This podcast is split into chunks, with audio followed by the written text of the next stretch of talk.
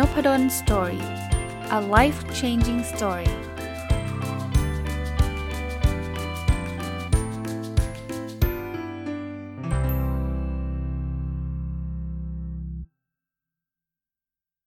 สวัสดีครับ ยินดีต้อนรับเข้าสู่นพดล Story Podcast นะครับ วันนี้เช้าวันเสาร์เนะก็ เช่นเคย รายการ Weekend Entrepreneur นะครับแล้วเสาร์นี้มีความพิเศษนิดหนึ่ง ระหว่างที่ท่านฟัง ถ้าท่านฟังเช้าวันเสาร์เนี่ย ผมจัดพุกคอย Book Club ที่เกรซี่คาเฟ่นะครับ เดี๋ยวผมคงกลับมารีวิวให้ท่านฟังด้วยนะครับ ปกติจะจัดวันอาทิตย์นะ แต่ว่าวันอาทิตย์ติดภารกิจก็เลย ต้องย้ายมาจัดวันเสาร์นะเอาละครับมาถึงน่าจะ part ท้ายๆแล้วล่ะของหนังสือที่ผมมารีวิวมาสักเดือนกว่าๆที่ผ่านมาเลยนะครับหนังสือที่ชื่อว่า Working in the Gig Economy ของคุณโทมัสออปองนะครับ วันนี้จะนำมาฝากนะครับบทบทที่จะนำมาฝากเป็นเรื่องของอชื่อเรื่องว่า overcoming the fear of freelancing นะครับก็คือการเอาชนะความกลัวในการทำงานอิสระนะครับในการทำงานฟรีแลนซ์นะคือมนุษย์เราเนี่ยผมคิดว่าเวลาเราจะทำอะไรใหม่ๆเนี่ยมันเป็นเรื่องปกตินะที่เราจะกลัวเพราะว่ามันเต็มไปด้วยความไม่แน่นอนนะครับ วิธีการลดความกลัวที่ผมเสนอก็คือชื่อรายการนี้ครับคือ Weekend Entrepreneur คือถ้าถ้าจะให้ท่านลาออกแล้วออกมาทำธุรกิจ โดยที่ 1 ท่านยังไม่เคยทำมาก่อนนะครับสท่านก็ยังไม่รู้เลยว่าทำแล้วมันจะสำเร็จหรือไม่สำเร็จเนี่ยมันจึงทำให้คนหลายคนเนี่ยลังเลครับ แล้วก็ส่วนใหญ่ก็ไม่กล้าที่จะออกมา ซึ่งจริง ๆ ก็อาจจะเป็นตัดสินการตัดสินใจที่ถูกก็ได้นะ เพียงแต่ว่าท่านก็จะมีอะไรที่ติดอยู่ในใจตลอดเวลาว่า เออแหม เบื่องานจังน่าจะออก หรือบางทีท่านไปเห็นคนอื่นทำแล้วมันจเจริญรุ่งเรืองมันประสบความสำเร็จ ท่านก็จะนึกเสียดายอีกว่า โอ้ยรู้งี้ฉันทำดีกว่า ป่านนี้ฉันสบายไปแล้ว ตอนนี้ช้าไปแล้วหรือเปล่า ผมเลยอยากนำเสนอว่าถ้าถ้าเป็นไปได้นะ concept ของ Weekend Entrepreneur คือท่านไม่ต้องออกไง เพราะฉะนั้นเนี่ยท่านไม่มีอะไรเสียเพียงแต่ว่าท่านอาจจะเหนื่อยนิดนึง เพราะว่าวันเสาร์ที่แทนที่ท่านจะนอนอยู่บ้านดูซีรีส์ อะไรแบบนี้ท่านอาจจะต้องแบ่งเวลามาสักนิดนึง มาเริ่มทำธุรกิจในฝันของท่าน อันนี้ก็คือ concept ของรายการนี้เลยนะครับ Weekend Entrepreneur ในหนังสือเล่มนี้เขาก็พูดแบบนี้ครับเขาเขาเรียกว่า fear of getting start นะคือมนุษย์เราเนี่ยก็ก็จะมีความกลัว และยิ่งในในในหนังสือเล่มนี้เป็นการทำฟรีแลนซ์เลยนะครับเขาไม่ได้พูดถึงแค่งานพาร์ทไทม์นะเขาพูดถึงเรื่องของอ การออกมาทำเลยอย่างเงี้ยเขาก็บอกว่าก็เป็นเรื่องเป็นเรื่องของปกติธรรมดาของมนุษย์นะครับ ที่เราอาจจะต้องมีความกังวลใจนะครับ อีกอันนึงที่คนมักจะกลัวคือ lack of confidence อะ lack of confidence แปลเป็นไทยว่าเราจะไม่ค่อยมั่นใจในตัวเองนะอะอย่างผมยกตัวอย่างที่ชอบยกตัวอย่างมานะ จริงๆ ไม่ได้มีอะไรกับคุกกี้นะ แต่เวลาพูดถึงคุกกี้แล้วมันมันให้เซนส์ของ week end entrepreneur ดีอะ คือบางคนอยากทำคุกกี้ขาย หรืออยากทำอาหารขายก็ได้อะก็จะเริ่มมีความรู้สึกว่าเอ๊ะจะฉันจะอร่อยขนาดนั้นเลยเหรอ ฉันจะทำอาหารได้ดีขนาดที่จะไปขายชาวบ้านได้เลยเหรอนะสำหรับผมนะ อันนี้ผมต่อยอดให้นะ คืองี้ ถ้าเราเริ่มรู้สึกกลัวนะว่ามันจะไม่อร่อยไม่ดีทำให้เพื่อนๆกินก่อนก็ได้ครับ ข้อดี 2 ข้อนะในการทำให้เพื่อนๆกินก่อน คือมันฟรีไง นั้นเวลาเรากินฟรีเนี่ยเราไม่ค่อยไม่ค่อยไปว่าใครหรอก อันนี้คืออันอันที่1นนะเวลาเขาแจกอะไรมาฟรีเนี่ยเราคนไทยส่วนใหญ่ก็แล้วกันนะ ถ้ามีก็คงน้อยนะครับ เพราะฉะนั้นเนี่ยเราอาจจะเริ่มต้นเล็ก ๆ แจก ข้อดีอันที่ 2 คือเวลาแจกให้เพื่อนๆเนี่ยโดยธรรมชาตินะเพื่อนเราก็ไม่ได้โหดร้ายอะไรกับเรามากนะถ้าเราทำไม่อร่อยจริง ๆ เพื่อนอาจจะเตะนิดนึงเค็มไปหน่อยอะไรเงี้ยก็ก็ก็ดีใช่ไหมเพราะว่าดีกว่าเราไปขายราคาแพงๆแล้ว คนกินแล้วรู้สึกแย่นะครับ เพราะฉะนั้นในหนังสือเขาก็แนะนำนะครับเขาก็บอกว่า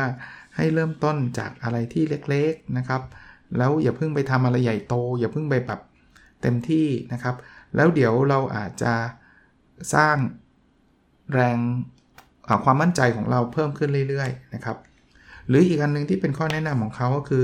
เราเรายังไม่มีความเชี่ยวชาญก็ไปเรียนสิ เรียนทำอาหารจากสถาบันนู้นสถาบันนี้ที่ได้รับการยอมรับเนี่ยความเชี่ยวชาญมันก็จะเพิ่มขึ้น แล้วมันไม่ใช่แค่ความเชี่ยวชาญนะความมั่นใจมันก็จะเพิ่มขึ้นนะครับแทนที่เราจะมาทำอะไรลองผิดลองถูกด้วยตัวเองนะครับ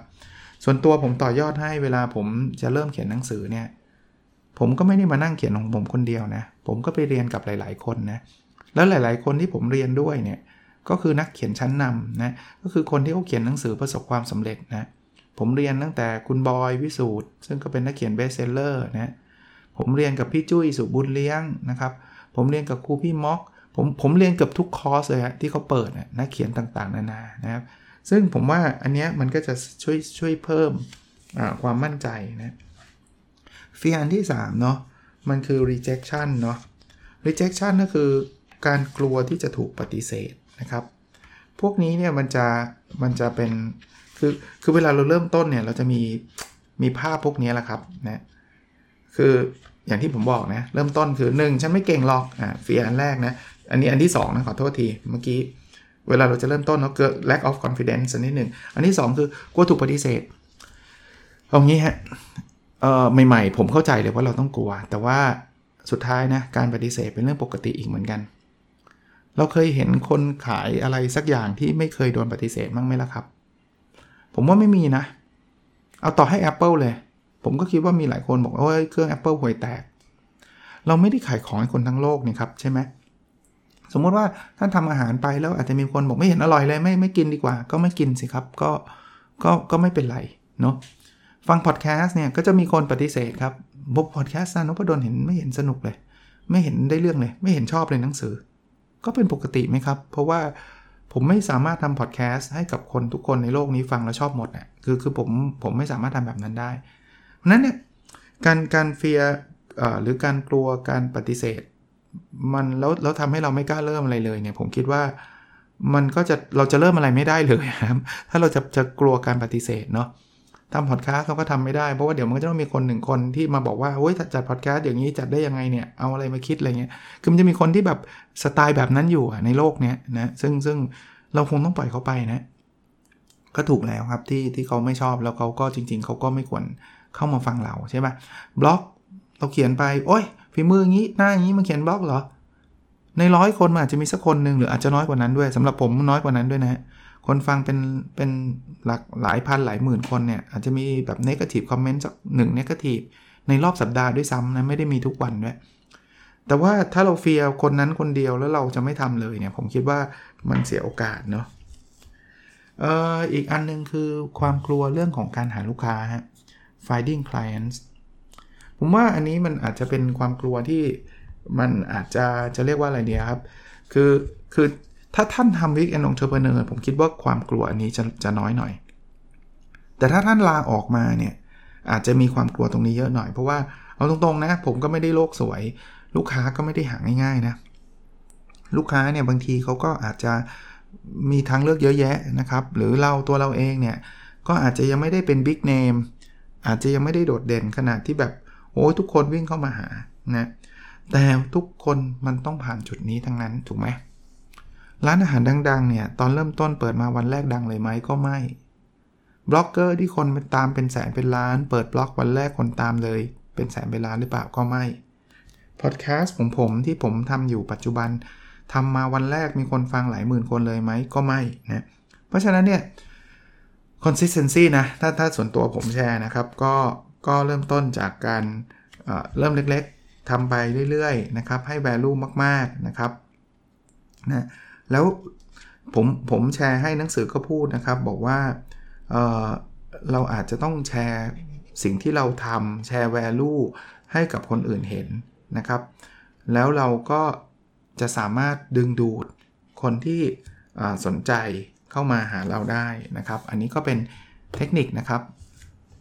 เขาบอกอีกอันหนึ่งนะบางทีเนี่ยตรงกันข้ามนะ เวลาเรามีลูกค้าเยอะเนี่ยเขาบอกว่าบางฟรีแลนซ์บางคนก็เลิกหาลูกค้าใหม่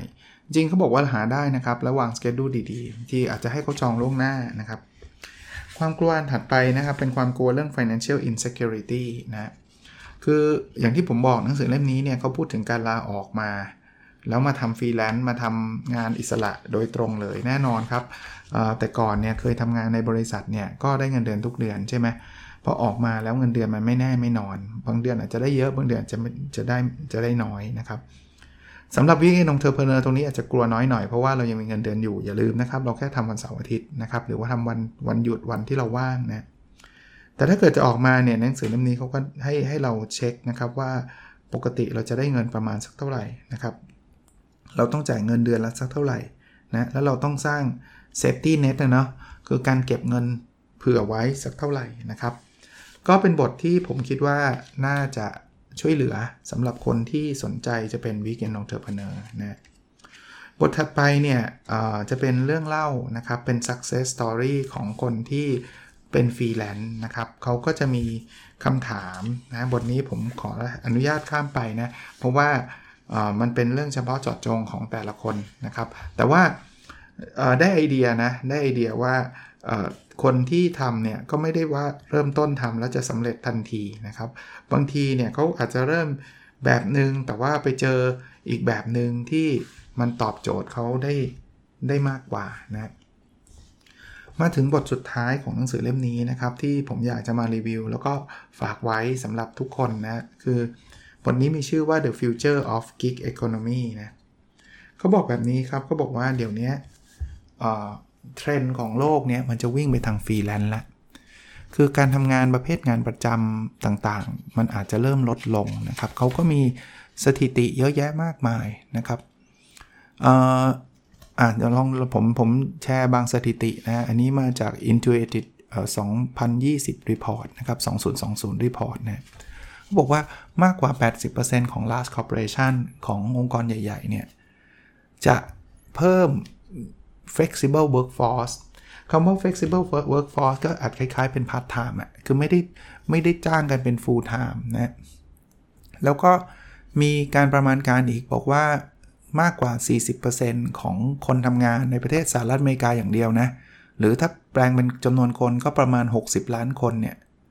เขาบอกว่าจะออกมาทำงานตัวเองนะครับ ไม่ได้เป็นลูกจ้างใคร ภายในปี 2020นะอันนี้ก็เป็นสถิติที่ กำลังจะบอกว่างานที่มันเป็นฟรีแลนซ์เนี่ยจะเป็นงานที่มีคนทำมากขึ้นเรื่อยๆนะครับ มีคนทำมากขึ้นเรื่อยๆนะแล้วก็พวก job description อะไรต่างๆ ก็ก็จะมีการเปลี่ยนไปนะครับ CV ต่อไปจะเริ่มไม่เห็นละ CV ประเภทจบอะไร การศึกษาเท่าไหร่เกรดเท่าไหร่จะเริ่มไม่เห็นละก็บอกอ้าวแล้วมันจะเปลี่ยนไปเป็นอะไรเขาบอกว่าจะเปลี่ยนไปเป็น portfolioเนี่ย portfolio มันคือคล้ายๆ บอกว่า คุณเคยทำงานอะไรมาสำเร็จบ้างอะ่ะเหมือนเหมือนพวก art ใช่ไหมซึ่งซึ่งปัจจุบันเขาก็มีนะ portfolio ของพวกทำงานศิลปะเขาก็จะมีรูปวาดมีอะไรเงี้ยแต่ต่อไปเนี่ยก็จะมี portfolio ของอาจารย์นะสมมติอะผมยกตัวอย่างเลยนะครับ อย่างอย่างอาจารย์เนี่ยไม่แน่นะครับต่อไปเนี่ยคำว่า freelance professor อาจจะมีมากขึ้น คืออาจารย์คนหนึ่งเนี่ยอาจจะไม่จำเป็นที่จะต้องไปอยู่ในมหาวิทยาลัยใดมหาวิทยาลัยหนึ่ง แต่อาจารย์เนี่ยมีความเชี่ยวชาญสอนในเรื่องนี้ได้ เพราะฉะนั้นเนี่ยอาจารย์คนหนึ่งอาจจะสอนอยู่ 10 มหาวิทยาลัยเลยก็ได้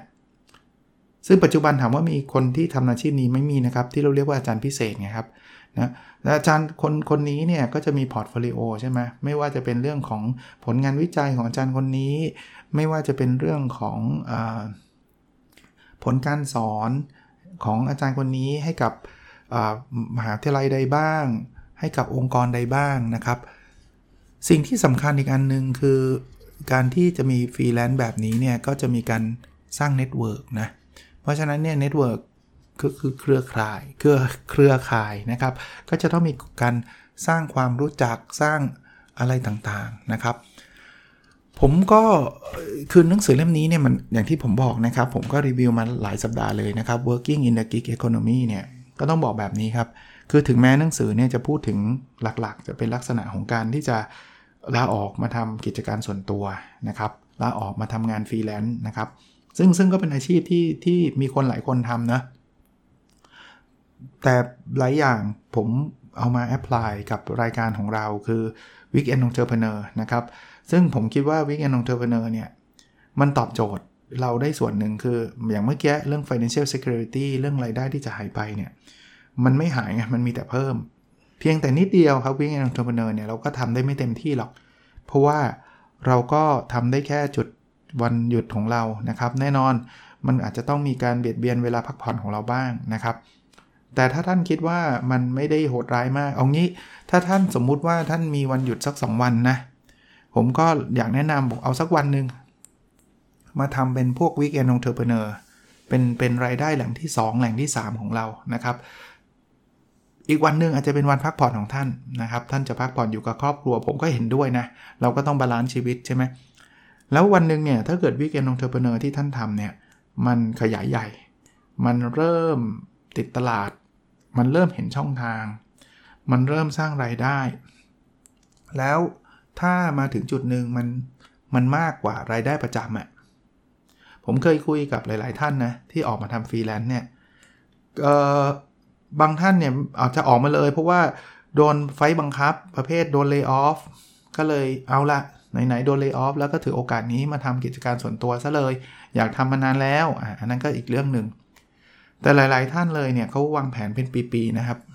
กว่าที่เขาจะออกมาทำเนี่ยไม่ใช่ว่าหุนหันพันแล่นออกมาโดยไม่มีแผนนะเขาเขาทำงานคล้ายๆ weekend entrepreneur แบบนี้ครับ ใช้เวลาว่างเนี่ย สอนหนังสือสอนพิเศษ สอนอะไรก็แล้วแต่เนี่ยจนกระทั่งจุดหนึ่งเนี่ยเขาได้รายได้ประจำเดือนเนี่ยมากกว่ารายได้จากเงินเดือนที่เขาได้รับด้วย โดยที่ไม่ได้บิบไปเบียดเบียนเวลาในการทำงานเลยนะครับ แล้วเขาก็ค่อยตัดสินใจว่าเขาจะออก ผมค่อนข้างจะสนับสนุนวิธีนี้ ถึงแม้ว่าต้องยอมรับว่าวิธีนี้เป็นวิธีที่ทำให้เราเหนื่อยขึ้น หรืออาจจะไม่ใช่วิธีที่เหมาะสำหรับทุกคน บางคนบอกอาจารย์ผมทำงาน 7 วันแล้ว ถ้าทำงาน 7 วันแล้วการทำ weekend entrepreneur ก็แทบจะทำไม่ได้ ยกเว้นว่าท่านอาจจะต้องพิจารณาขยับขยายงาน ย้ายงานไปยังที่อื่น ถ้าท่านย้ายได้ แล้วมันทำให้เหลืองานแค่ 5 วัน 6 เก็บวันที่ 6 วันที่ 7 ไว้เพื่อเพื่อติดตามความฝันของตัวเราเองนะครับ ก็รายการนี้มีมีมีวัตถุประสงค์แค่นี้แหละครับ กับสภาพเศรษฐกิจแบบนี้กับความวุ่นวายอะไรหลาย ๆ อย่างที่เกิดขึ้นนะครับ จากโควิด -19 หรือสถานการณ์ต่าง ๆ เนี่ย ผมก็เป็นกำลังใจให้นะครับ อยากให้ทุกคนผ่านพ้นสภาพวิกฤตเหล่านี้ไปได้นะครับ ก็ขอให้ ไม่รู้สิครับก็ก็อยากให้แล้วกันนะรายการนี้เป็นส่วนเล็กๆ ส่วนหนึ่งนะครับ ที่ทำให้ท่านลุกขึ้นมาทำอะไรที่มันเป็นประโยชน์กับตัวท่าน แล้วก็ทำให้เกิดรายได้ แล้วก็ทำให้สภาพเศรษฐกิจของตัวท่านดีขึ้นนะครับโอเคนะครับ วันนี้คงไม่ได้ยาวอะไรมากนะครับ เดี๋ยวสัปดาห์หน้าคงมีหนังสือเล่มใหม่ ๆ หรือว่ามีแนวคิดใหม่ๆ อาจจะเป็นการสัมภาษณ์มีอะไรบ้างนะครับ เพื่อที่จะนำมาเล่าสู่กันฟังต่อไปนะครับ ขอให้ทุกคนมีวันเสาร์ที่ happy นะครับ แล้วเราพบกันใน episode ถัดไปครับ สวัสดีครับ